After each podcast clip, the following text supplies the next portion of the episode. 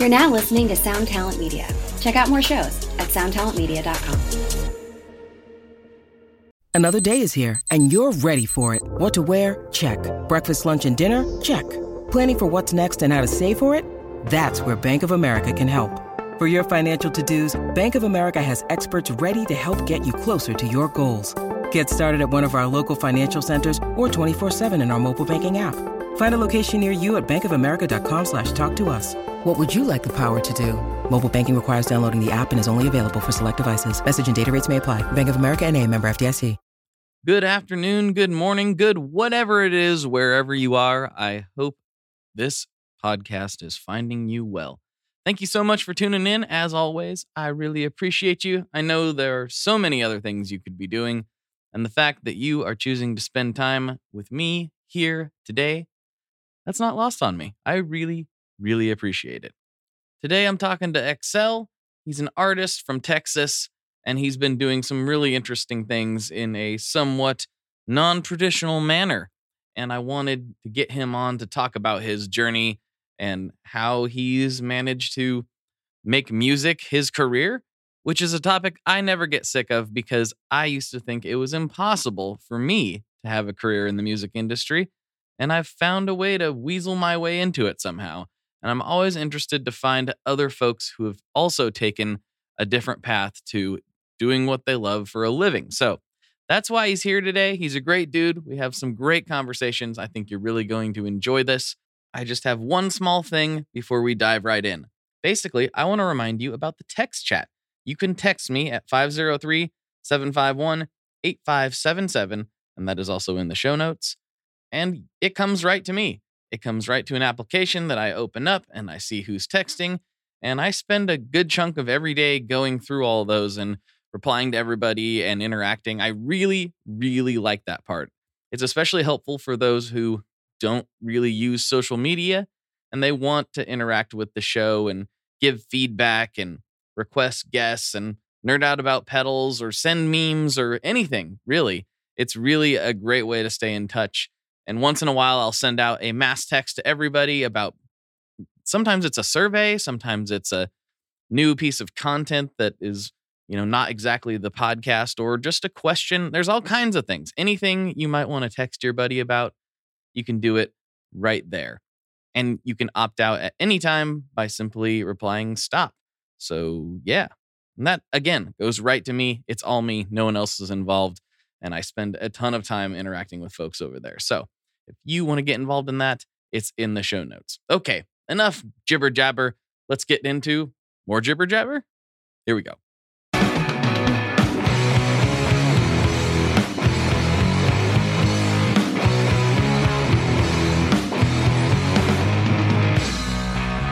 Hello, everyone. Welcome to another episode of the Tone Mob Podcast, the show about guitar stuff occasionally, sometimes. I'm your host, Blake Weiland, and with me today, I have my dude, XL. What's going on, my man? How are you doing?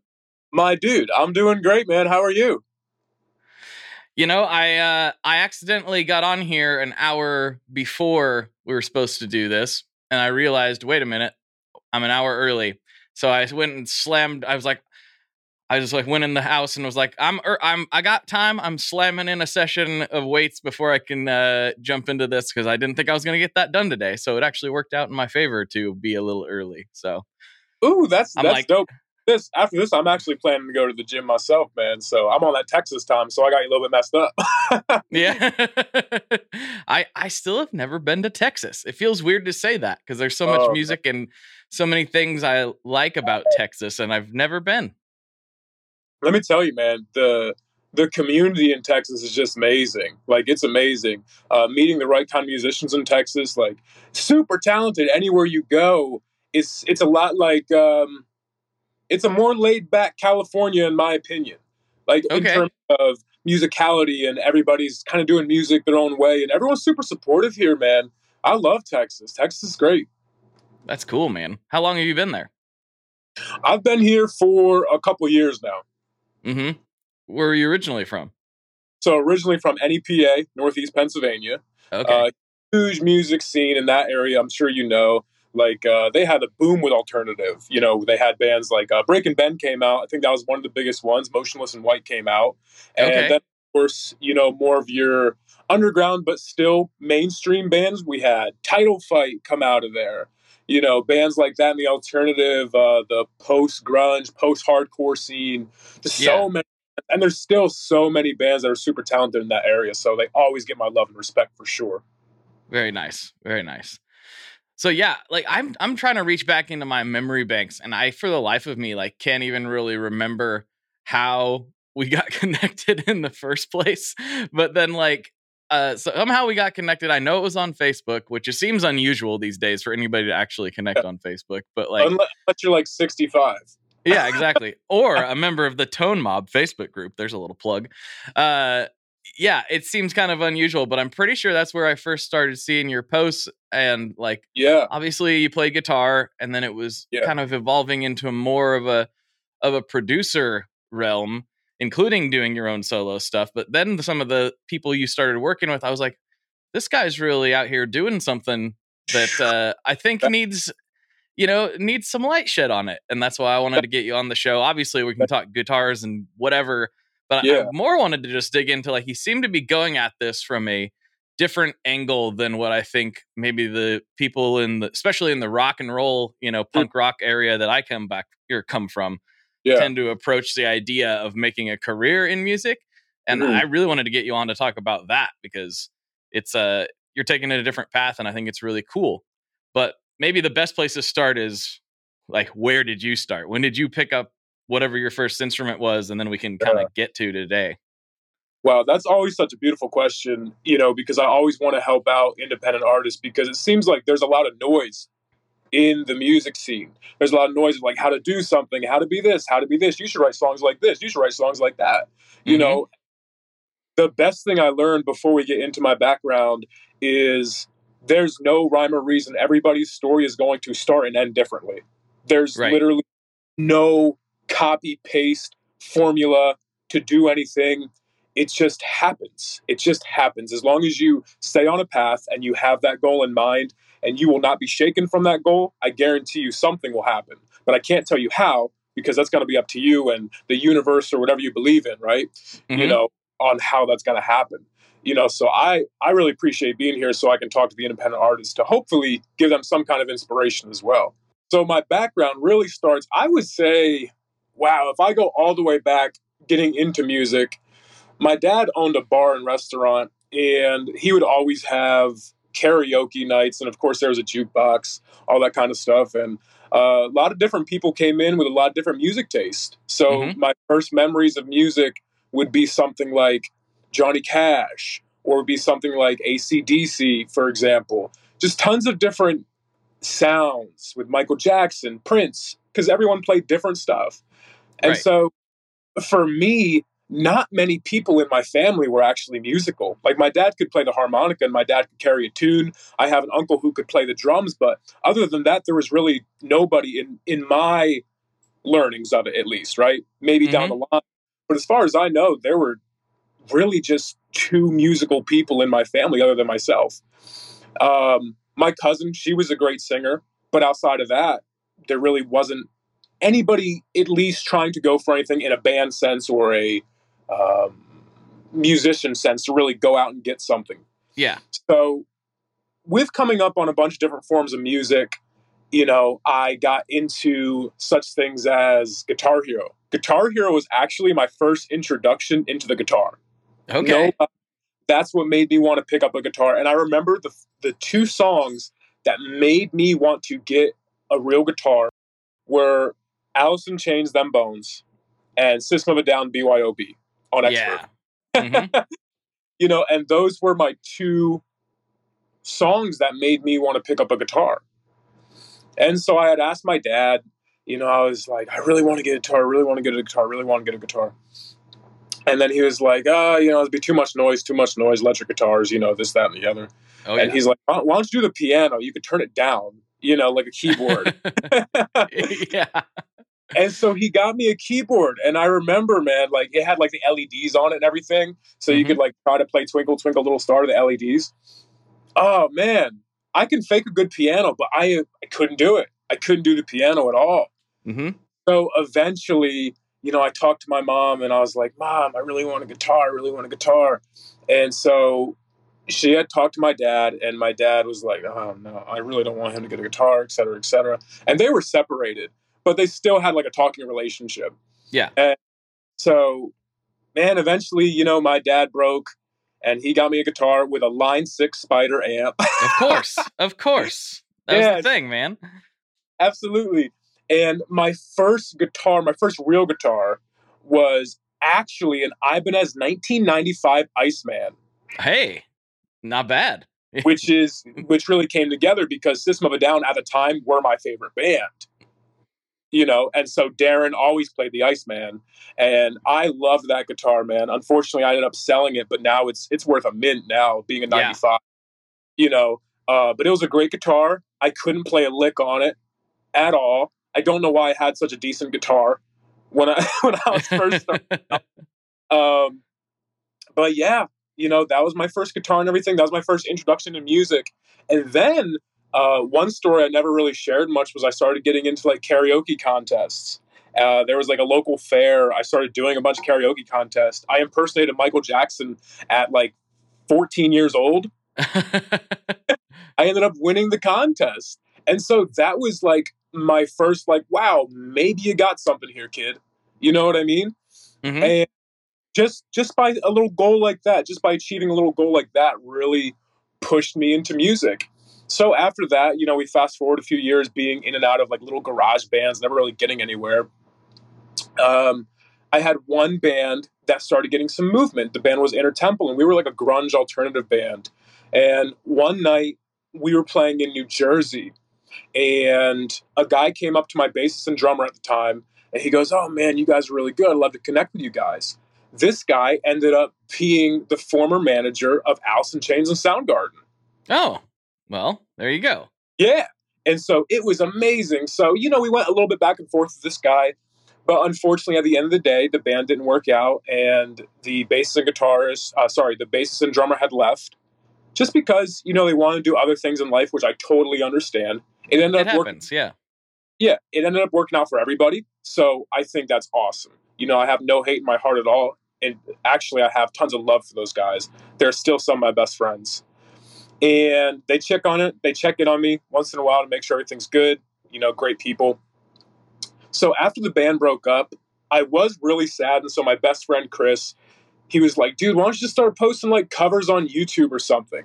And I was like, I don't even know what I would cover and he's like, I don't know who's who's really hot right now. He's like, and he checks his phone to see like who's hot on the charts, and he's like, what about Post Malone? And I was like, well, I never really listened to Post before. At the time, I didn't because Post was like still relatively just getting out there, Mm-hmm. you know. And I come from a rock background, even though I grew up on hip hop, R and B as well. I've always been very more so focused on like the rock scene at the time. And so I did a cover at a friend's house. He recorded it, and I had another friend come by and he did a video for it and everything. Posted it up on YouTube. Didn't do much traction on YouTube, so I was like, well, I'll post it up on Facebook. At the time, Facebook was popping for videos. So I posted up on Facebook in a Post Malone fans group, and it went viral in these Post Malone groups. Like it Oh, started wow. getting 100,000 views, 200,000 views. Then I posted another Post Malone cover, and they ended up getting like a million views combined. And they were actually so close to the original that it got removed. I got zucked because it was so close. sound of it, and it was a different beat, everything like that. Mhm. You know, but it was close enough where it got flagged and removed. But that's where everything started. So, in brevity, on Instagram, I got a DM. And this guy just DMs me. He's like, hey, man, you got a really good voice, et cetera, et cetera. I'd love to work with you. So I look at this guy's page. It's verified. It's got a check mark and everything. And so I see that it's Sauce Lord Rich. And Sauce Lord Rich is somebody who's worked with Lil Wayne, 2 Chainz. He was Post Malone's one of his first producers Mhm. he had seen the video that had like started getting traction and everything. And so he contacted me. And a few months later, I was down in Atlanta, we're recording, and then we just became like the best of friends. And so, fast forward from that and working with Post Malone's foreign producer, we had Luka Magic, and now Luka Magic's been doing this amazing, you know, thing, of course, which we can get into in a bit. But yeah, yeah, in the NBA and everything. But that's pretty much, you know, signed and sealed. That's how I got into music, and that's kind of how I got where I'm at right now. You know, that's the story that I I like people to hear so much because it it can feel, and even even for me, uh, you know, sometimes even just like trying to show a new pedal to people like sometimes yeah. you you know you post things and it feels like you're just screaming into the wind you know and like yeah. nothing's really happening but you know in hearing that and then like hearing you know i had a, a guy a producer by the name of big ko on the podcast a while back yeah. i don't know if you heard that one but um he he his big thing was just like you never know you know you, the numbers don't tell the whole story right hmm. like you never know who's actually listening or checking it out and you know i can speak to you know some of the podcasts while it it does well and it's what pays the bills you know it's far from the most popular podcast in the world and it sometimes is like oh man i wish this was bigger i wish this was doing some and then i get a message from well actually sometimes the messages just from random people are the most yeah. Uplifting because it's like getting things that are like man this show helped me get through this rough patch and it's like what I'm just some nerd blabbering on the internet. But you know, if it helps people, you know, that's even better. But the other point is like with music, especially, you never know who's listening and what that could lead to. More importantly, yeah. because it's all about you know getting in with people and you know getting a good vibe together and and making things happen. Speaking of a system of a down, I just had Shavo on the show too. I saw that. Yeah. I saw, I saw that. I freaked yeah. out I was like, oh my god! I yeah. I, I marked well, I, out. I fangirled out. I I did too. I just had to try not to do it to his face. Yeah. Because uh, similarly, like toxicity when that when that album dropped, it did not leave my disc man for like a year and a half. It was just mm. all I listened to while mm-hmm. doing everything. But going back, you know, we had this connection to um to Morgoth Beats, who'd come on the podcast, and he's actually kind of got a similar story to you. He started in metal with yeah. his band Winds, Winds of Plague, which he still does. Right? But, yeah, yeah, yeah, yeah. And then he started doing a lot of hip hop and pop stuff, and now he's done songs with Travis Barker and like all these crazy people, you know. And Absolutely. you never know where it could lead. Absolutely, and you know what? I think it needs to be said. There's nothing wrong with doing everything that you love if mm-hmm. you love rock and you also love hip hop, you can do both. Yeah. You definitely. can do both. And that's not saying like, you know, because a lot of people will say things like, oh, you know, this person's selling out or cashing in, whatever verbiage they want to use. But it's like, sometimes people just like a lot of different things, and that's okay. Mm-hmm. You know, I see it, um, just for example, because it's on the topic you know, I see with Post. Post can do country and then he can do rap and then he can do rock. And he's great at all of it. He really is. Mm-hmm. You know, a great artist. And so to see that, I really hope more musicians do that. I hope yeah. more musicians do that because I would personally hate to bottle myself up in one category and be like, well, I got to stay here because most people like me here in this box, you know? Mm-hmm. So I hope we see more of that with artists. And I think that's becoming less and less of an issue over time you know because it used to be like even when as a consumer you know back in the day you know, we were we were in kind of similar scenes in different places you know? It's like oh you have to listen to metal and punk and post hardcore and whatever.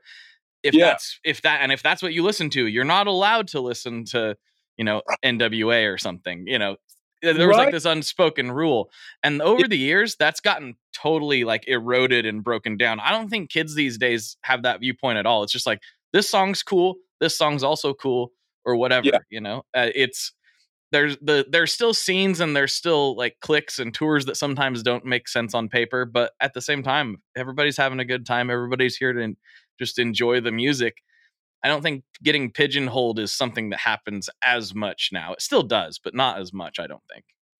Yeah, and I think that needs to happen more often with you know putting out all your influences because a lot of people wouldn't know but when i was playing in the grunge band and everything my first album ever my first ever physical record was ludacris chicken and beer. Yeah that was the first ever physical record was chicken and beer by ludacris. Mm-hmm. and so you you will you'll have people because i do the the pop music and stuff now more so than rock music, even though I'd still love to feature on a lot of rock songs just because that still has my heart for sure.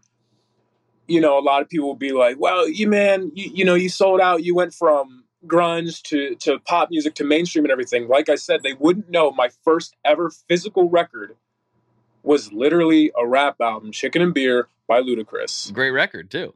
Great record. Mm-hmm. Uh, definitely a, a rap legend, especially of our generation. Oh, yeah. You- So, uh, you know, and then I remember playing as Ludacris in Def Jam Vendetta. yes. You know what I mean? So, like, people people just want to put their opinion on you of what they want to imagine you as and that's Mhm. it and that's it you know they don't really care to know your background anything like that it's just if this is where they want you this is where they want to keep you but i really hope that we see more artists uh, broadening out and like you said we're seeing that more often and i think that's great Yeah. Yeah, another thing too that that I found like really interesting is like with Post specifically, and I'm guilty of this too. Like I listened to some of his songs was like, "Oh, this is cool. It's not really my jam, but it's cool." Mhm. And then when he did the this is like totally old man of me, but like when he did the Nirvana stream over lockdown, I watched the whole thing. I was like, "This is so sick." And then I went back and actually listened critically to what he was doing and I was like, "Oh, I'm hearing all these different things that I just was kind of writing off before, you know, and I can see where he's get where he's coming from a lot better, and it made me like genuinely appreciate and become a fan of what he does, you know. And some people are like, ah, it's that's for kids, that's that's not rock and roll. I'm like, ah, listen to the listen to it, like actually dice it down a little bit, and even at the end of the day, you don't have to you don't have to love it, but you I think most musicians could at least appreciate it you know, on that level. for sure and like the gatekeeping thing has always been weird to me Oh yeah. Yeah. you know with with people saying oh like for example like nirvana goes through it a lot like nirvana gets bashed a lot and it's like what why you know they'll, they'll be like do you listen to grunge oh i bet you like nirvana. Or like someone wearing a nirvana shirt. What are your top five songs? And it Yeah. smells like spirits on there? Oh my god. No Oh, not at Uh, all. Yeah. like it's so weird. Like to me man like music is music no matter what form it is no matter what it comes from. And honestly in my opinion this is a hot take but all music is exactly the same. Whether johnny cash is talking about shooting someone down in reno or whether 21 savage is rapping about it guess what? It's the same thing it's exactly the same thing and that's a lot of thing that people miss so when they have this gatekeeper thing about like oh country can't be good or rap can't be good or rock can't be good it's really all the same thing with a different beat Mm-hmm. Yeah. I mean, at the end of the day, it's like people get so, and I, again, I'm saying this as somebody who's guilty of it. Like, people get so upset and riled up about, like, that human's making a sound that I don't li- appreciate. Yeah, it's, it's like, well, I don't know. Maybe your voice is annoying to some people. Like, whatever. Who you don't necessarily know. Uh, but that's not to say you're not allowed to have opinions or anything like that. And I've definitely voiced my share of them on the show. But I try to be more open these days than I have been in the past, just because I've had a lot of my preconceived notions shattered over the years. And I think it's it's good to try to have as few of those as possible when, you know, observing anything really. absolutely especially like yourself you know being a creator. I mean I, I think taking little influences from everything is really magical you know because we get a lot of new sounds from just taking little influences from different artists different genres. I think that's great. That's what i love about today's music honestly is that anything that you can think of that you want to hear right now is literally at your fingertips. That's right there.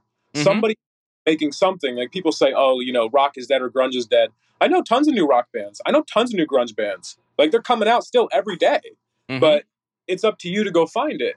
And if you want that to come back around if that's the movement that you personally want then go support. Go find them because they're Mhm. out there and they're great.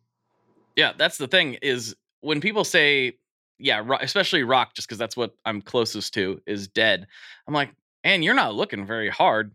Like, yeah I think about the effort that that basically every generation, you know, well, you know, it goes a, it goes a few years after me, but like pretty much anybody that's like, you know, 30 and and under has it has had it so much easier as far as discovery goes. You know, we'd have to go in there and I and that's funny because we're of the age where the Gen X and older people forget that we remember the days of the rotary telephone. and like before the internet, the guys I used to work with at my old jobs that would say things all the time. They'd be like, "Oh yeah, you probably don't remember that pre-internet." I'm like, yeah, yes, I do remember a world without the internet. The '90s had no internet. It was like, yeah. So digging through record bins, you know, I was mostly looking at CDs at the time. That was still an experience that I had to discover new bands. I had to go to the store, rifle through bins, and hope I liked the one that I grabbed. And if not, maybe take it back and trade it in if you're lucky. You know, Yeah. so now you just go like, huh, that's an interesting thing. Click. Yeah, I Yeah. like this, or I don't like it. It's just so much easier to discover new music. And so I feel like if you think that genre is dead, like really dig in and search because there's somebody out there that would appreciate your ears and it takes you very little effort compared to, you know, previous years, I think. Absolutely. It's it's not, in my opinion, you know, being in the industry and everything now, it's not so much what's alive and what's dead, it's what's more in the forefront. That's it. Mhm. You know, because I don't believe any genre dies. There's still people out there, you know, making literally 1950s, 60s jazz music. It's still there. It literally still exists in the ethos. People are still making it. It's just Yeah. up to you to find it. And like you were saying about record stores, actually brought a core memory back. I remember going like FYE and you could Yes. scan and you put on the headset and you yeah. clips. Oh man, that's a core memory you just unlocked. Well, that would be that would be something that we would do as friends. We would just be like, "What do we want to do today?" We're like, "Let's go try to find some new music at FYE or whatever store it was." I think it was mostly FYE. Actually, yeah. I'd go there and spend hours, hours digging Yeah. through bins, and like, yeah, at least we did have the scan function towards the end of that store's life. Rest in peace. Uh, All right. but uh, yeah, we would burn hours, and it would just be like that cover's interesting looking. Scan Absolutely. and there's so many bands like I would some of my favorite like I heard that's the first time I heard Shadows Fall. Was Yeah. in that I was like, oh, bye. Like must have this. Like, oh man. Yeah, that's a good memory. Woo. That was fun. yeah, I remember. I remember going through the FYE store, and uh, my brother was a. Well, my brother is about twenty years older than me, and I'm currently 28. Mhm. So he was watching stuff like Beavis and Butthead after it was already off the air. He had like all the tapes and everything, right? And so growing up, I remember my brother having like these Beavis and Butthead VHSs, and I went to FYE one day, and you go over to like the adult section of like where you should or shouldn't be listening as a kid. And so I go over, I see Beavis and like uh, the mixtape, the Beavis and Butthead mixtape from the movie. Mhm. That soundtrack was so good, was so good. Had like uh, Red, Red Hot Chili Peppers Roller Coaster Love on it. Uh, had Ozzy on there. Um, and that's where I actually first heard Nirvana. Was I Hate Myself and I Want to Die? Was on yeah, was on that little, you know, uh, soundtrack for the Beavis and Butthead movie. And I just remember like seeing it and seeing the cover of Beavis and Butthead. I was like, oh, I'm familiar with those two cartoons. You know what I mean? Mhm. And that's what got me into stuff was, like you said, the covers of things and just like the little scan and being like, oh, whoa, this is pretty cool. You know, Kurt Cobain sounds pissed. I am too, as I'm 11 years old. you know, like, so much to be mad about right now. yeah, so yeah. So so here's a question I wanted to dive into. This kind of taking a, a little bit of a sidestep or actually a backstep and going back to the the origin story. Yeah. After you started getting into this, you, you in fact you made a post the other day talking about it, how a lot of the music industry and entertainment itself is Mm. like pro wrestling. And Yeah. I definitely believe that to be true, especially at the highest levels. Um, but I I I have not experienced that same thing. I've I've gotten to know some pretty well known people through the podcast, and some of them have become, you know, good friends. Uh, Yeah. which is crazy to think about. But um, and those people have always seemed really genuine to me, and it's always been a real conversation and a real talk. But you know, only one of those people uh, is currently filling stadiums. You know, so I wondered if you could extrapolate on that a little further here. Right, absolutely. You know, I think everyone's experience is going to be different because there's so many different personalities in the world. Mhm. Yeah. So I don't like to pigeonhole anybody. So when I say like, oh, the music industry is like professional wrestling, I don't want to say all artists because that's not true, right? Mhm. Uh, but a lot of the time, what you'll have, I'm sure you've heard of like industry plants. Oh yeah, Right. So, you know, it's a lot like professional wrestling in the fact that, you know, we we look at these people as not naming anyone specific, but we look at artists and everything, and everyone's like, oh, you know, they wrote such a good song, et cetera, et cetera. But they don't give credit, not the artist, but the people who listen to the artist. They don't give the time or credit to look into the people who actually made the song, mm-hmm. who actually, quote, wrote the script, unquote right? Yeah. And so that to me is like how it's like professional wrestling.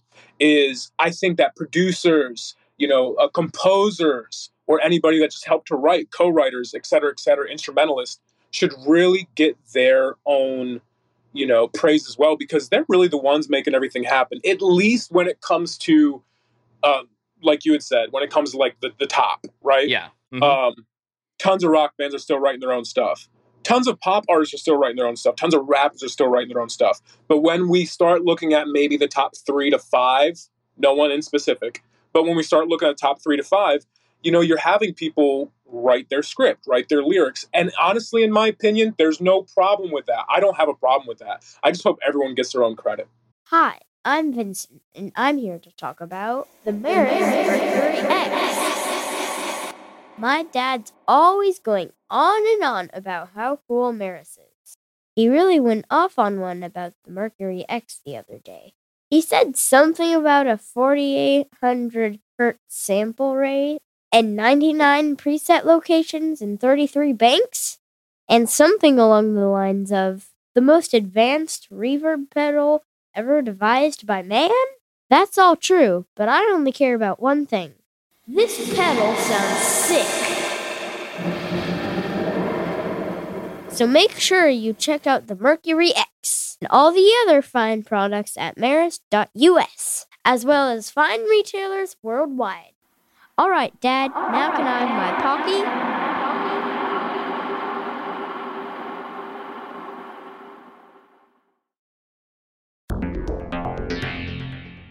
How exactly do artists get their music on Spotify, Apple Music, Deezer, Tidal, all these services? How in the world do you get your music there? Well, in the past, you had to use something called a record label. But these days, you can use DistroKid. DistroKid is the absolute easiest way to get your music up on streaming services, and it's the most affordable way to do so. Not only do plans start at $22.99 for the entire year, that's less than 2 bucks a month, DistroKid also does not take a cut of your streaming revenue, unlike some other services out there. Even better if you sign up by going to tonemob.com slash distrokid. That's tonemob.com slash distrokid. One more time, that's tonemob.com slash distrokid. You'll get 30% off. That's right, 30% off their already extremely reasonable prices. So go to tonemob.com slash distrokid and get your music out there.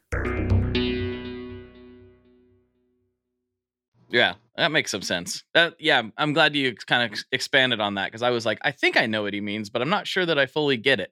So that that does make some sense. I think, like you said, especially with the big projects, I think very few consumers understand like how many fingers are in that pot, all yeah. trying to get that same 0.003 cents per stream. You know? Yeah, absolutely.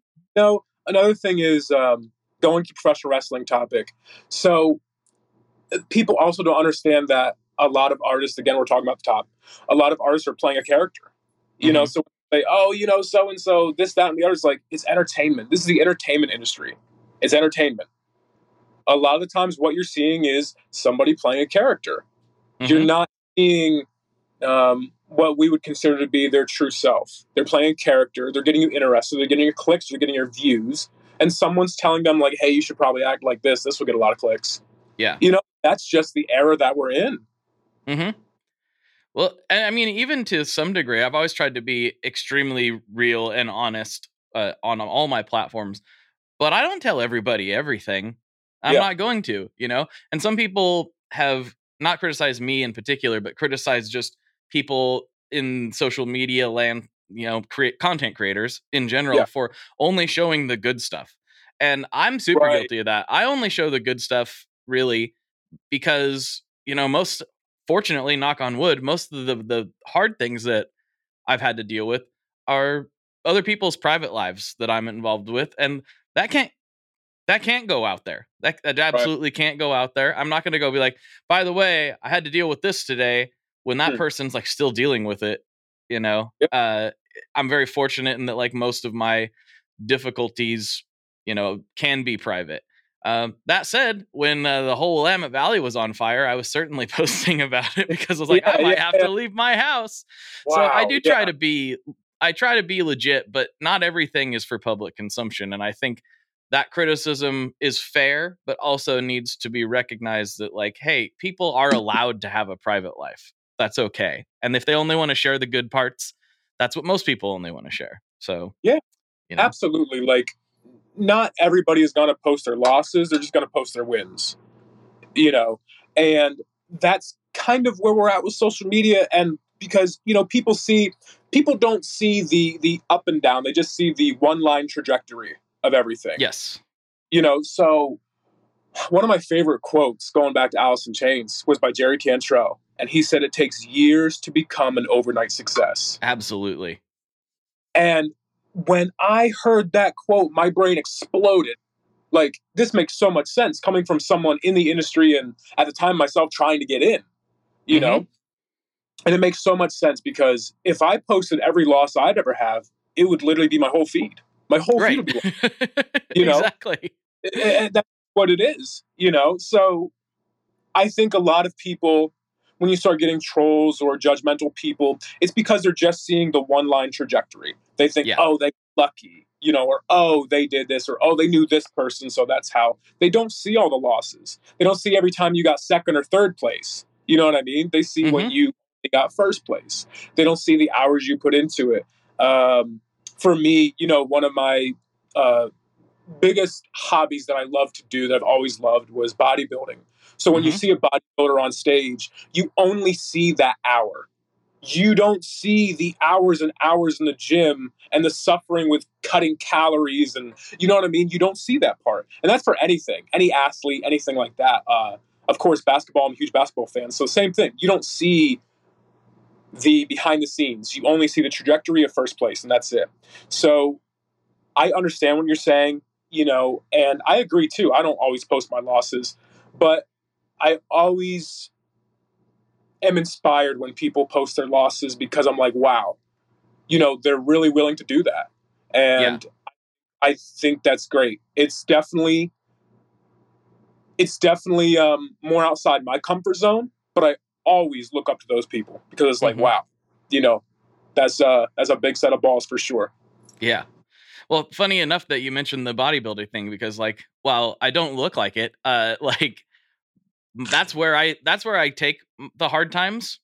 I yeah. internalize them and that's where I release them is when I'm wow. working out. It's like yeah. it's hard to it's hard to be stressed about anything other than the 400 pounds on your back when you've got 400 pounds on your back. You know, you can't really think about much else. Absolutely. and and my best ideas, I know a lot of people get their best ideas in the showers. My best ideas come from when I'm lifting weights. Oh, all oh, the time. All the time. And that dopamine rush, like all of my best ideas. Um, and I'm insane with like, you know, marketing and stuff. I'm literally between sets. I'll be on the phone on LinkedIn, connecting with this person, talking to this person, talking to like ESPN. Hey, can we get this song featured? Blah blah blah. Like, I'm always on the go 24 seven, but I always feel best in the gym, just like you said. I always feel great every mm-hmm. time. Yep.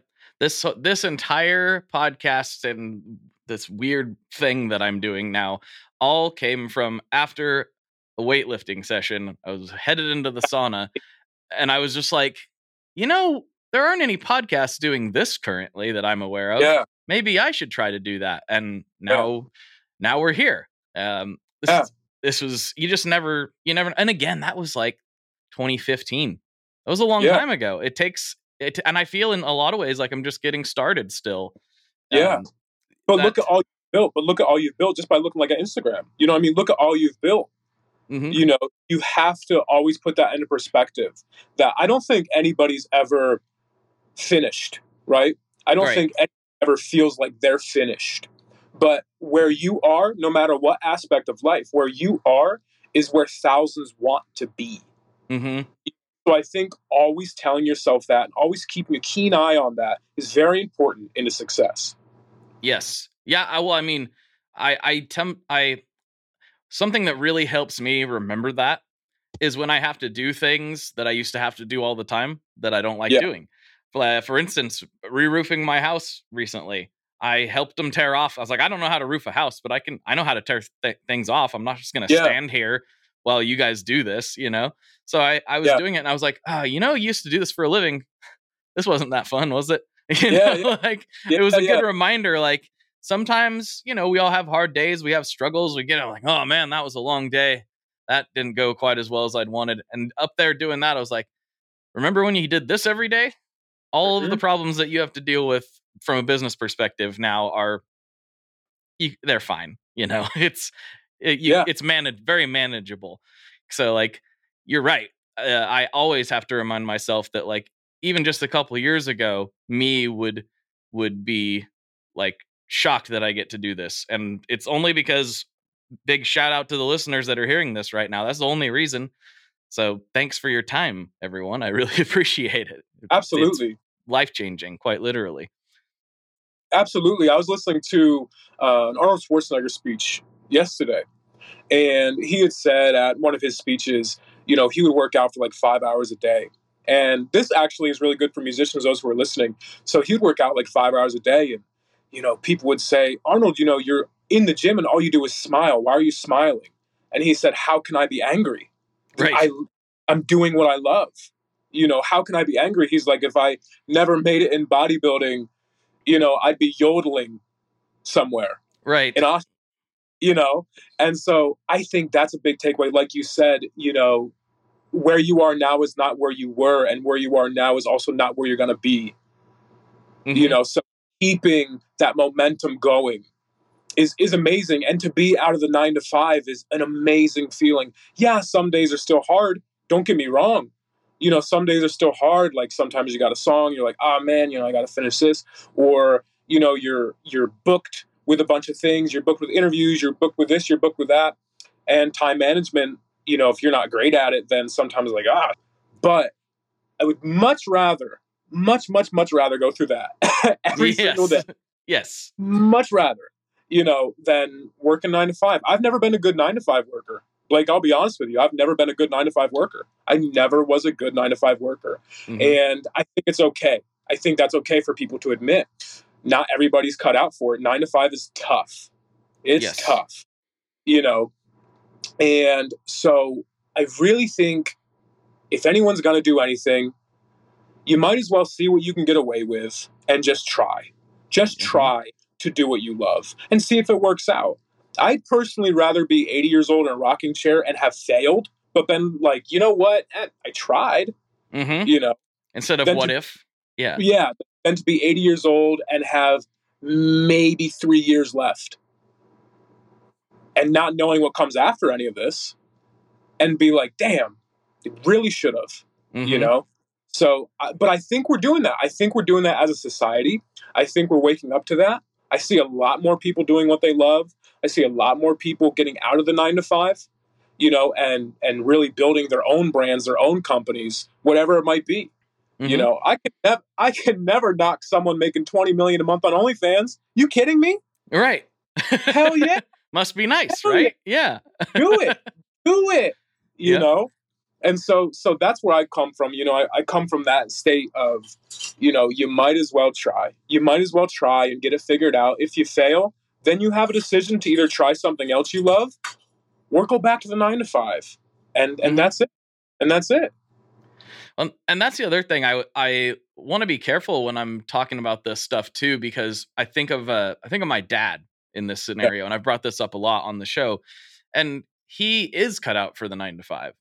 Yeah. Like he that's what he he ran his own business. He ran it for 12 or 13 years and did not like it. He's like I don't Mhm. like doing this is I don't like running a business. I don't like I just like to be able to go into work, do my job well, leave and not worry about it till tomorrow.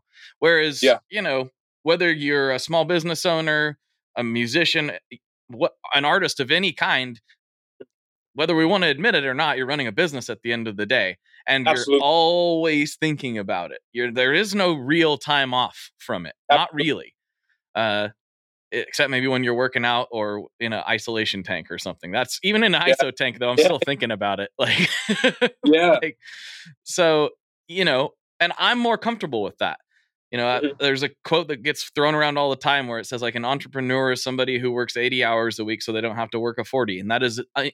Hundred percent me, a hundred Yeah. percent me Yes.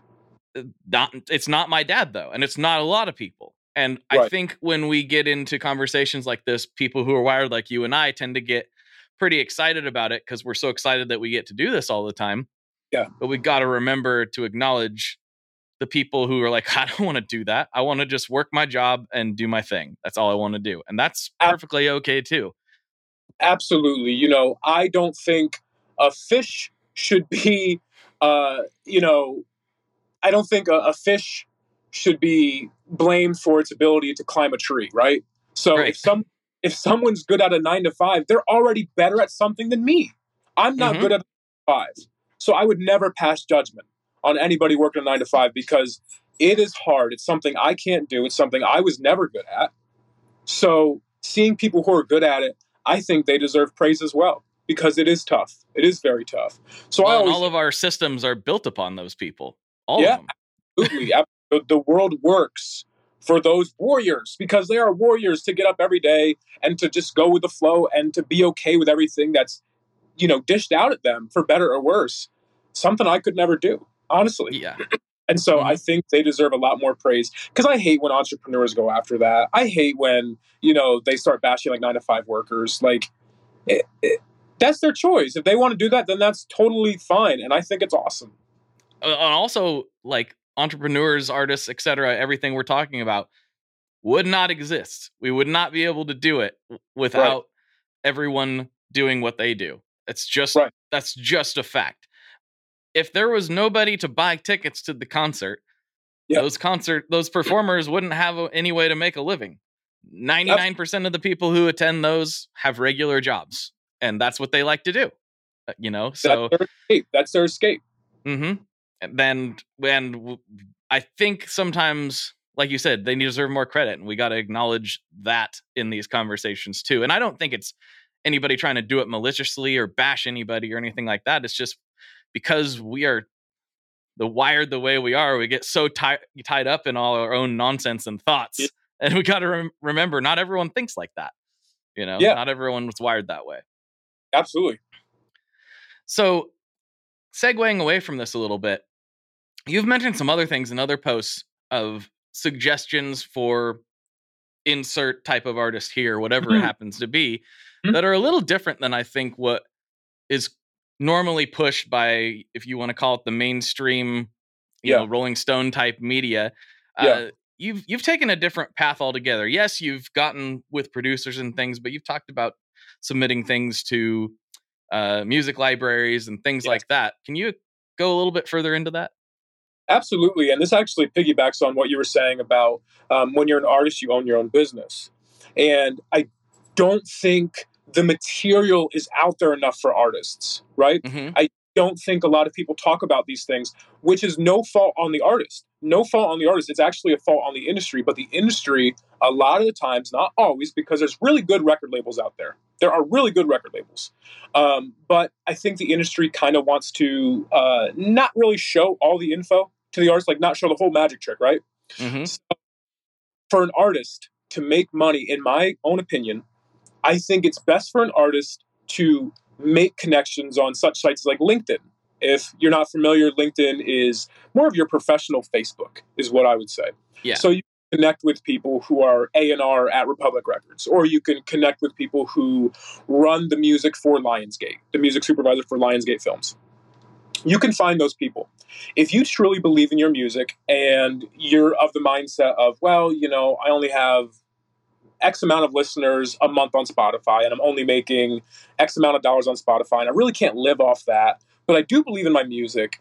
I really think that finding music supervisors on LinkedIn and pitching them your music is honestly where you're going to get your money. That's where you're going to get your money. When you get placements in film, when you get your placements in TV, uh, when you get placements with bigger artists, for example, you know, because I just did some guitar work for B.O.B. When you get your stuff with bigger firms and bigger corporations, that's where your income is really going to come from. Placement has the highest rate of income mm-hmm. rather than streaming. And there's no, I don't think there's a problem with streaming. I'm of the mindset of, hey, I think it's a tool, right? But you should use every tool in the toolbox. So I do believe artists should get a hold of music supervisors. Get with a music supervisor you like, you trust, that have that's had a good track record of getting placements and shows, and send your music along and see if you get placed. That's where I feel that we are in music right now because look at all the songs that are big right now. Running up the hill, or running up that hill, right? Mm-hmm. Kate Bush, Metallica, back on top. You know, so the bands, the artists that are big right now, they're big again because of placement. It's not yeah. streaming, it's placement. Stranger Things, uh, Euphoria. My producer just had a uh, placement in Euphoria with B.O.B. You know, so like having the placements is what matters a lot more, in my mm-hmm. opinion, than anything else. So I think artists should really go after that. We are brought to you today by Sweetwater, specifically the Gear Exchange. You may have heard about this. This is a place where you can go to buy and sell your used gear. Maybe you got a pedal over there that's just kind of collecting dust. Maybe there's something you've been eyeing from the Sweetwater catalog. Well, right now is a great time to turn that unused gear into something you're actually going to use. Even better, if you sell on the Gear Exchange, you can keep 100% of the sale as long as you choose a Sweetwater gift card as your payout method. That is not too shabby because let's be honest, most of this buying and selling we do is just to fund new gear purchases, and that is a great way to reach a wide variety of customers and keep 100% in your pocket, or rather on your pedal board. So go check out the Sweetwater Gear Exchange and turn that unused gear into something that's actually going to help you write that next huge riff.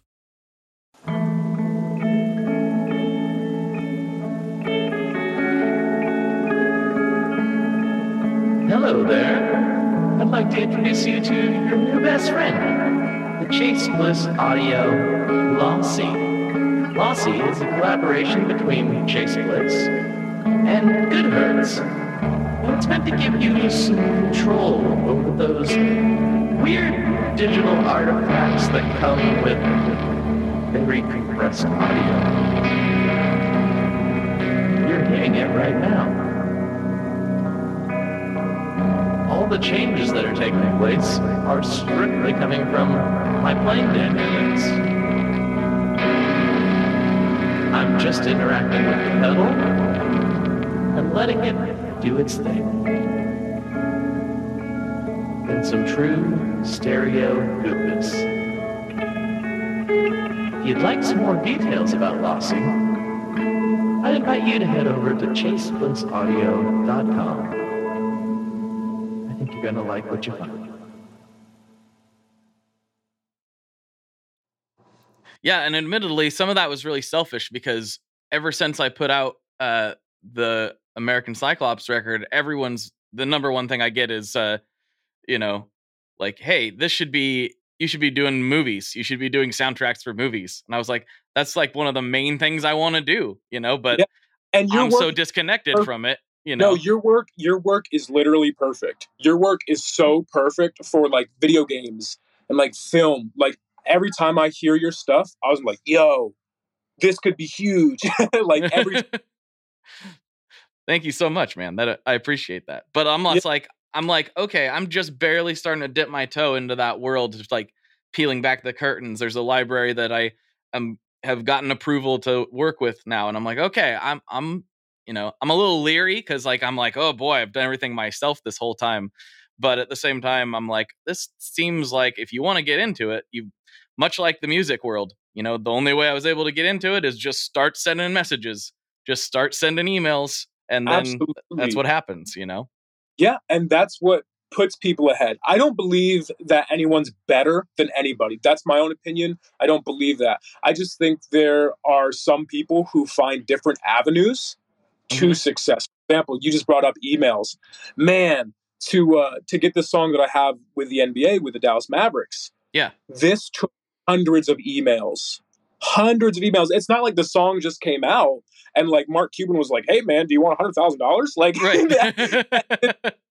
you know, that didn't happen. It was literally, you know, um, my producer and I, we had made the song. I'm a big fan of the Dallas Mavs, Luka Doncic. The song came out, and I started sending emails because I knew the Mavericks had to hear it. I just wanted someone to hear it. I didn't Yeah. think it would, you know, just start start its own culture, you know. And so, one person, Tamara, uh, Tamra, she actually put out the article on the song, and from there it just went crazy. But before she heard the song, before anything like that, before it went crazy, it was hundreds of emails to everybody, whether it was the popcorn person or whether it was Mark Cuban or whether it was a writer. Everybody got an email, and I was like, I just want the Mavericks to hear this. So I told them my story, my background, where I come from, why the song was created, and why I feel they should take a listen to it. hmm And so that's what it takes, though. That's what it takes is, like you said, just the emails, the connecting with people, being a real person and not just putting your music out there and being like, well, new song, listen, Right. what's what, what's drawing me to that? What's drawing me to that? You know, of course, if you've been following, like for example, System of a Down, then that's gonna work. Just because their fan base already built, that's already there. They are legendary, you know, Hall of Fame worthy, right? So you you can do that, but when you're starting out, when you're an independent artist, you have to give someone a reason to listen to it. And for me, being a Dallas Mavericks fan, being a Luka Doncic fan, this song came out and it connected me with people just like myself. hmm And now the fan base that has been built from that song are people like me. They're my friends, you know, because I can go on Twitter and we can talk about basketball and they're always screenshotting, "Well, oh, I'm listening to this song right now, you know, and then it just keeps the wheel moving, keeps the wheel moving. So for independent artists, I really think connecting with people, talking about things you like in your music is a huge key because that'll connect you to people who are lifelong fans that love what you do and will always love what you do because you are them and they are you. hmm Yeah. I mean, and I can I can back that up in a somewhat different way. Like if I look at my demographics breakdown on who's consuming my content, it's me. it's Yeah. it's people Yeah. just like me. Because, Absolutely. you know, as much as we say opposites attract, I don't necessarily think that's 100% true all the time. I think we tend to gravitate to people who we understand, you know, a Yeah. little bit more. And yeah, so it's not at all shocking. I'm like, okay, who's a brick? And it's like guitar players from 25 to, you know, 40. Like, yeah, Yeah, yeah. okay. Yeah, that sounds about right. Yeah. that, that And I pencils. think- and that's so important is to know your demographic because human nature we can smell dishonesty we can Mhm. smell dishonesty. We can hear dishonesty in music. You know um, you'll have a band release a track and it'll just get panned. It might sound great. You know on wax it sounds great but people are like oh this sounds totally dishonest or this sounds like this. People can sense it. People can Mhm. sense it where, when you're trying to pander to yes. a demographic that you don't actually enjoy that musicality of right? Hmm so if you are a a rocker and you've never liked shoegaze, just for example, like that was never your genre was shoegaze, Mm-hmm. and you make a shoegaze record, I guarantee it's not gonna go wild on the charts because Right. it might sound great, but people can sense the dishonesty. They can sense it. So that's Mm-hmm. why with Luka Magic coming out and everything, you know, it was about something I really loved, something I really enjoyed. And so people found value in that because it's something they can also relate to Yeah. you know and that's why i believe the song's done so well hmm So, what are your thoughts now on songs? We've talked a lot about individual songs doing well and doing things versus, you know, the more old school mentality that I tend to have, which is Yeah. album, like going front to back, and the album itself is a is a one cohesive thing that's kind Yeah. of meant to be consumed together. That's definitely not what is seemingly popular these days. But do you think there's any room for that? Oh absolutely. You know I, i'm of the mindset of music in general doesn't have any rules. You know there's no rules in my opinion. Um, and i guess that's where my punk rock mentality comes from. But you know i would say this. I would say that for certain bands like for example in my opinion like gojira i Yeah. think they're a great album band because it's just so cohesive. But maybe just for example not specifically, but maybe someone like Lil Uzi Vert isn't much of an album guy. Maybe he's more of a singles guy. Okay. You know, not a problem with either artist, right? right. But um, Gojira is just so known for their cohesiveness that they are kind of solidified to be able to put out a record, and it's going to be streamed the whole way through, the Right. whole way through, because they're just very masterful at it. Um, whereas somebody in my realm, in the pop realm, we're not usually the strongest album people. We're more of the singles people. And so I, I think there's no real rhyme or reason. I will say, though, that right now, currently, looking at the data, it looks like singles are better than albums, Mhm. just in general. But Yeah. like, I, I still do feel there's room um, for your bands like Gojira putting out full length, two hour long albums, or like Tool, you know, putting out their five and a half hour long albums. you know, That's true. um, yeah. and there's still room for it, though. There's still room for it for sure. So one more question on the kind of the more general music topic before we get into the final questions of the podcast. So when you and because now you've been through this process, I've I've wrote in the rock band context and I've wrote for myself solo, and that's really it. I've Yeah. Some collaborations here and there where it was like, hey, we want we just want another layer of guitars on this track, and I'll listen to it and just be like, okay, I'll do a different sounding guitar on this particular track. I didn't really consider that much of a a right. You know, it's just like, oh, I'll just add some texture to this or whatever. Mhm. But when you're actually looking at things to make another pop single out of, and you're listening to, you got people submitting things from your producers and people that they know and people that you know. You got people, you got all kinds of different little clips coming in here and there. Yeah.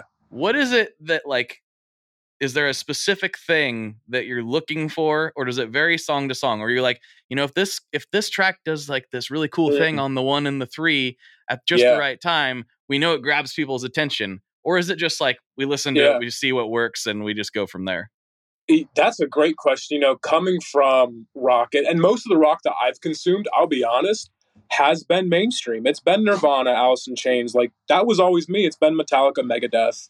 Mhm. You know, um, and I don't feel bad about saying that. You know, I've always consumed the more mainstream stuff. I'm a huge fan of dad rock. yeah huge fan. You know, so for me though, coming from that, I always looked at the songwriting of that.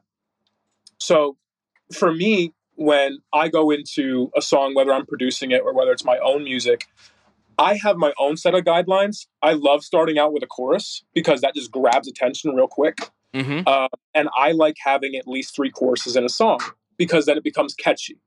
Um, I like to keep songs about two to two and a half minutes.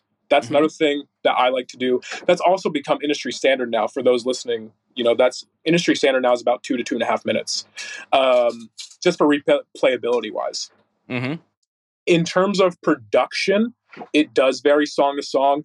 But for example, uh, a producer like mine, Saw Sword Rich, he's just about 10 times platinum this time. He knows my settings. You know, he knows Right. like, okay, I want to set his vocals here, um, dip off here at this frequency, et cetera, et cetera. So he has all that covered. And he also knows my uh, my BPM. I love a certain BPM. That's just what I can write on in like five minutes. Like Luka Magic was written in like five minutes, you know, because the BPM was just perfect for me. hmm And uh, another producer I work with, Loose Jock, same thing. Like they just know where I sit well in my EQs and everything, that they have that covered. But for me to get into a song, it's more so like BPM. So yeah, I definitely think that I have my own formula that I enjoy. Cool. Cool. Yeah, it's just interesting to, you know, I, I know I talked to you about it in the email. I'm like, I don't really know how this works. So I'm just going to send you a bunch of stuff and like whatever. I don't know what, to, what you're going to do with it. like, if anything. And so Yeah. I'm like, I don't know. You know, sometimes it's hard for me because I've got, I got lots and lots of wave files, you know, some of which don't make a lot of sense, but maybe in a different context would. And so it's sometimes it's, it's like hard to parse through when you're trying to work with different people and on when you know i'm just i've spent years Yeah. sketching by myself it's kind of an interesting exercise to see what works for other people in context that i'm not even really that familiar with you know I think I speak for every guitarist. I love reverb. So once I hear reverb on a guitar, like landscapes, like that's that's another thing that I love is landscapey sounds. I Mhm. love like when I first heard what you had sent me, it just sounded so landscapey and like you can create a vision in your head. And I was like, oh fuck, like this needs to be used somewhere. Mhm. You know, I love that. I love when I can like see a picture. And I've also been bringing more quote unquote real instrumentation into my music just Oh, so yeah. I can start, you know, um, so people see like, oh, he's not getting away from rock music. He still really likes it. Like, yeah, of course, you know, Mhm. but I have to show people that, you know, because Yeah. they don't want to look at my old album collection, you know. so I have people that, like, hey, no, I come from everything. Like, I grew up on everything, man. You know, so mm-hmm. to have like little guitar sounds here and there, but then also have an 808 thud. And that's why I really mm-hmm. like meshing everything together. Yeah. Well, yeah, and, and then I get so weird as you're aware. Like I, I make my guitar not even sound like a guitar half the time. Just, Sounds amazing. it's Sounds ama- like, what is? Thanks, man. I appreciate it. Um. Well, let's see. We we are getting close to the end here, and I need to ask you the classic questions to wrap this thing up. But also, I like to give the guest a chance to plug anything they want to plug, shout out anybody they want to shout out. This is your kind of time to take the floor and just say whatever you want to say to a you know a few thousand people. Appreciate it. Well, you know, it's been amazing. And I always look at myself as the backseat driver to anything, to any kind of success. I'm always the backseat driver. Honestly, the people who do it are the people that follow you, the people who listen to your music, the people who push it. So I have to give big thanks to Forbes, who had me in. I have to give a big thanks to Fox, who had me in, NBC, Dallas Mavericks, all the amazing fans of the Dallas Mavericks, of this song, Luka Magic. I have to give a big thanks to my producer, Saucer Rich. Uh, big thanks to B.O.B. Uh, and just a big thanks to anyone really following this journey because it really has been a journey that I'm so thankful to have been a part of Mhm. for sure. And if people would like to look more into this, you know, you can follow my Instagram uh, and you can follow my Twitter as well. My Twitter is XL Tweets and my Instagram is XL Wolf, E X E L W L F. And I'd love for people to jump on board. You know, I'm always here to help artists as well. So if any artist is listening and they want my help, I'll do anything I can to give what I feel is good advice in my own opinion.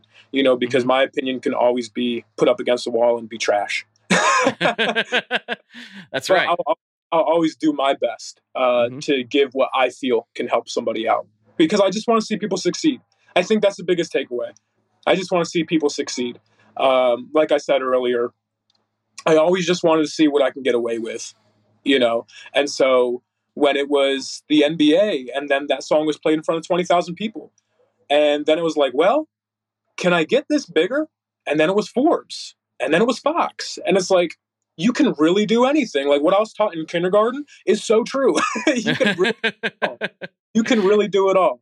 You know, right. so so if anyone needs my help or guidance in any means, if they need a uh, couch therapist, I'm here for that as well. So whatever I can do to help people out.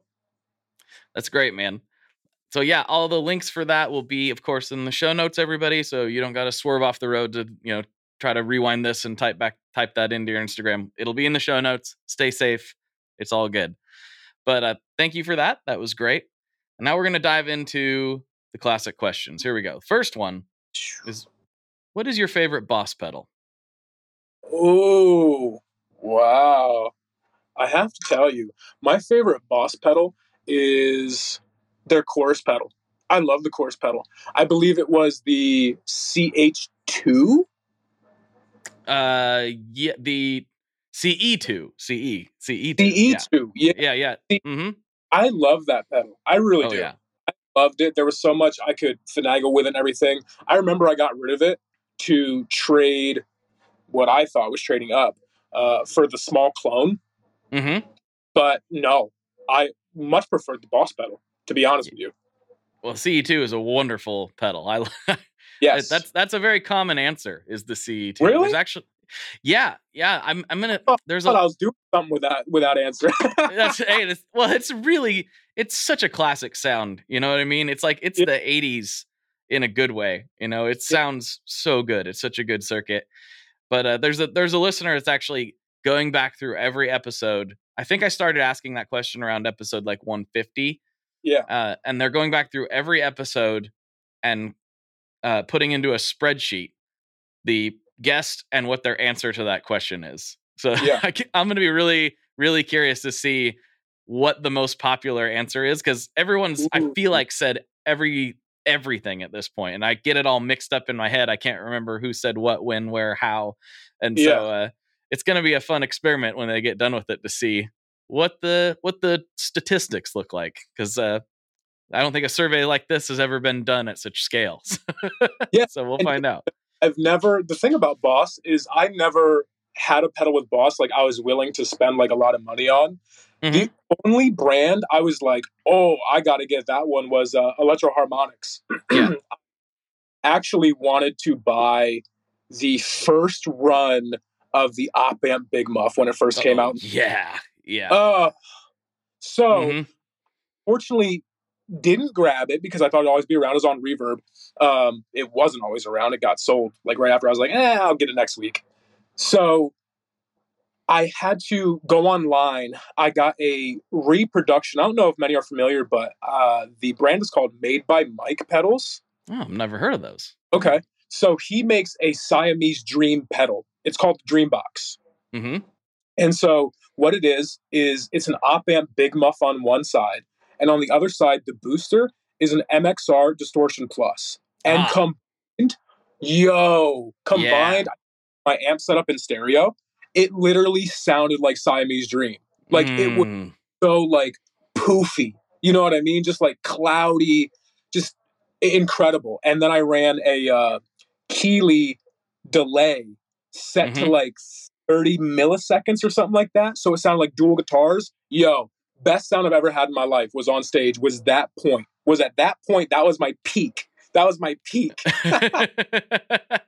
Man, I I forget how much I like the op amp so- sound. The op amp Big Muff is such a cool circuit, and I think Yeah. still even now, people a lot of people don't realize that it does indeed sound different than every other version of the Big Muff out there because it's actually a completely different circuit. It's it's not the same at all. Sonically, it's in the same wheelhouse, but it's completely different circuit and has a different feel. Op amp Big Muff is just so good, so good. Yeah, and at the at the time, you know, at least a few years ago in the grunge scene, you know, everyone was playing more of your like Green Russian Big Muff hmm for that grunge sound. And to my knowledge, you know, the people I was playing around, I was the only one with the op amp. You never heard Siamese Dream? Like this is the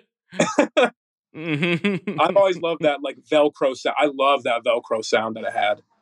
Yeah, definitely. All right, man. Final question, and we'll wrap this up and we'll get weird on the Patreon section. So this is the one that uh, gets a little dicey sometimes. This is the the one that tears families apart, but uh, I think we got to go for it. What is your favorite kind of pizza? oh man. you know what? No, no, no, no. I was actually just afraid of getting canceled for this.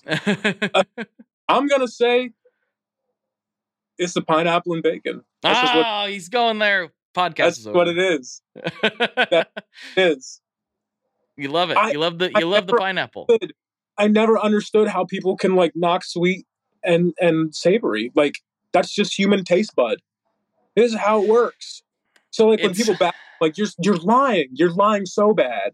I can't I can't do it and it's not it's not that I don't like sweet and salty because I do. I love it. I, and in fact I just confirmed this the other day. I do this to myself and I think a lot of people should do this too. I try things periodically that I know I don't like because I have developed taste for things over time. When I was a kid. I hated onions. Hated them. Mhm. I absolutely love onions now. I don't know how I could have ever hated them. you know, there's a handful of things like that. That sauerkraut. I used to hate sauerkraut. Now I like Oh, sauerkraut on my dogs. So it's like there's same things over time that I've tasted and, I, and I've grown. And I will routinely go back to pineapple, just pineapple Mm. by itself. I don't like pineapple by itself. Mhm. And as of last week, I can confirm I still do not like pineapple by itself. I can eat it. I'm not going to throw it. I'm not going to spit it out. But I'm like, what? Uh, no, I just don't like pineapple for some reason. I don't know what it is. Hey man, you know Mm. I think there was an episode of Doug. Didn't Doug dip bananas in like pizza sauce? Yeah, something like that. That sounds rough. But uh, hey, you know, That's where I would draw the line. When someone's oh let's put bananas on the John, I'd be like no, I'm out. no, we can't do that. I've got to. I've got to go. I've got to. I'll see yeah. you later. Too much potassium. Sorry. Well, dude, thank you so much for coming on. This is a blast, and I'm I'm excited to see what we get into on the uh the bonus episode here. Absolutely. Dude. All right, everybody. For Excel, this is Blake, and as always, folks, good luck and good tones. All right, folks, I hope you enjoyed that episode as much as I did. Excel and I had a great talk. I think you'll agree. You just got done listening to it. But I have to say, yet again, Patreon is even better. And I'm not just saying that to get people to sign up, although it does keep food on the table.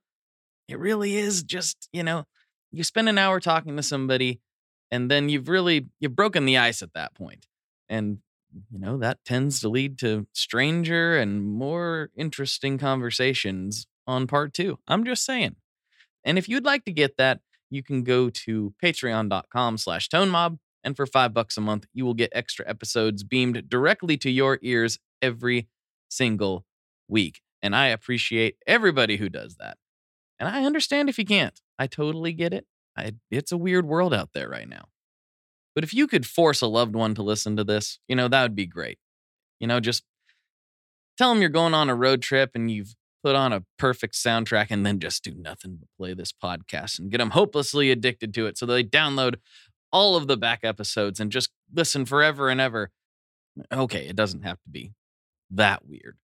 But if you could tell somebody about it, that would be massively helpful. Seriously, the only reason this thing keeps growing is because you keep doing just that. And it is a huge help. I can't tell you how important that is it really means the world to me. So if you could share this with somebody, that would be most excellent. All right. I'll talk to you next time, and I will see you on the internet. As always, folks, bye bye. One last thing before we totally sign off here.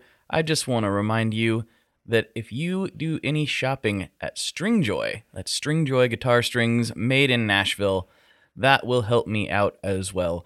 As I've said for years, I'm heavily involved in that company and I really do think they're making the best products on the market. So if you would like to try custom strings, go to tonemob.com slash stringjoy and check them out today. I seriously, seriously, seriously love what the team down there is doing. I help them out with all kinds of things, and by you supporting them, you are also supporting me as well. And hey, you need some strings, so why not get some custom strings just for your guitar and playing style. Again, the link for that is tonemob.com slash stringjoy, and that will take you right to their website, and you can do all your shopping through there, and that will help everyone involved out. So thank you very much. Talk to you next time. We are brought to you by the wonderful folks at Gun Street Wiring Shop. Yes, Gun Street Wiring Shop. I've talked about them before. I used to say based out of Bend, Oregon, but guess what? Sean moved to my neck of the woods. Sean's in Portland. Sean is awesome and has helped me with a bunch of stuff lately. And if you have wiring needs for your guitar, he can help you too. If you want to get weird with it, he can get weird. If you just need to spruce things up a little bit, there's your guy. He takes all the guesswork out of doing your guitar wiring and he makes it simple, and his customer service is top notch. And I can't say enough good things about Gunstreet as a company. I really respect Sean and what he's all about, and the product is top notch. I've got three different guitars that now have Gun Street harnesses in them, and I could not be happier. So go to gunstreetwiringshop.com and check them out. Hey, you. Do you have any plans this year? How's that going? Did you get 2020? Well, welcome to a brand new podcast called 2020, where myself, Benny Goodman, and my good friends Corey Payson and Siobhan Cronin from the band Lost Symphony also got 2020. And since the world ended this year, we decided why not just check in with some of our friends in the music industry and see how everyone's doing. We're going to get a candid look at life on and off the stage, as well as the mindset of some of the most successful people in the entertainment industry. New episodes drop every Sunday and Wednesday at 9 p.m. Eastern. And you can listen at 2020-d.com, soundtalentmedia.com, or on your favorite podcast app. Well, hey friends, my name is Zach Lupetin. You may know me from the band Dust Bowl Revival, but I also host a music discovery podcast called The Show on the Road. For the last five seasons, I've been able to dive deep and have intimate chats with folks like the Lumineers, Ani DiFranco, Vulfpeck, Keb Mo, Lake Street Dive, Bela Fleck, and more. So, guess what? After 150 conversations with some of my favorite songwriters from around the world, we are bringing brand new episodes to the Osiris Network. New interviews and intimate acoustic performances will be coming at you this summer. And which episodes are coming next, you ask? I am Zach Goody, the lead singer for the band Smash Mouth. Our band is called Milky Chance. We are based in Berlin. My name is David Shaw. I sing and write songs with my band, The Revivalists. Trust me, these conversations go some wild places. So subscribe to the show on the road on Osiris, and we'll see you soon.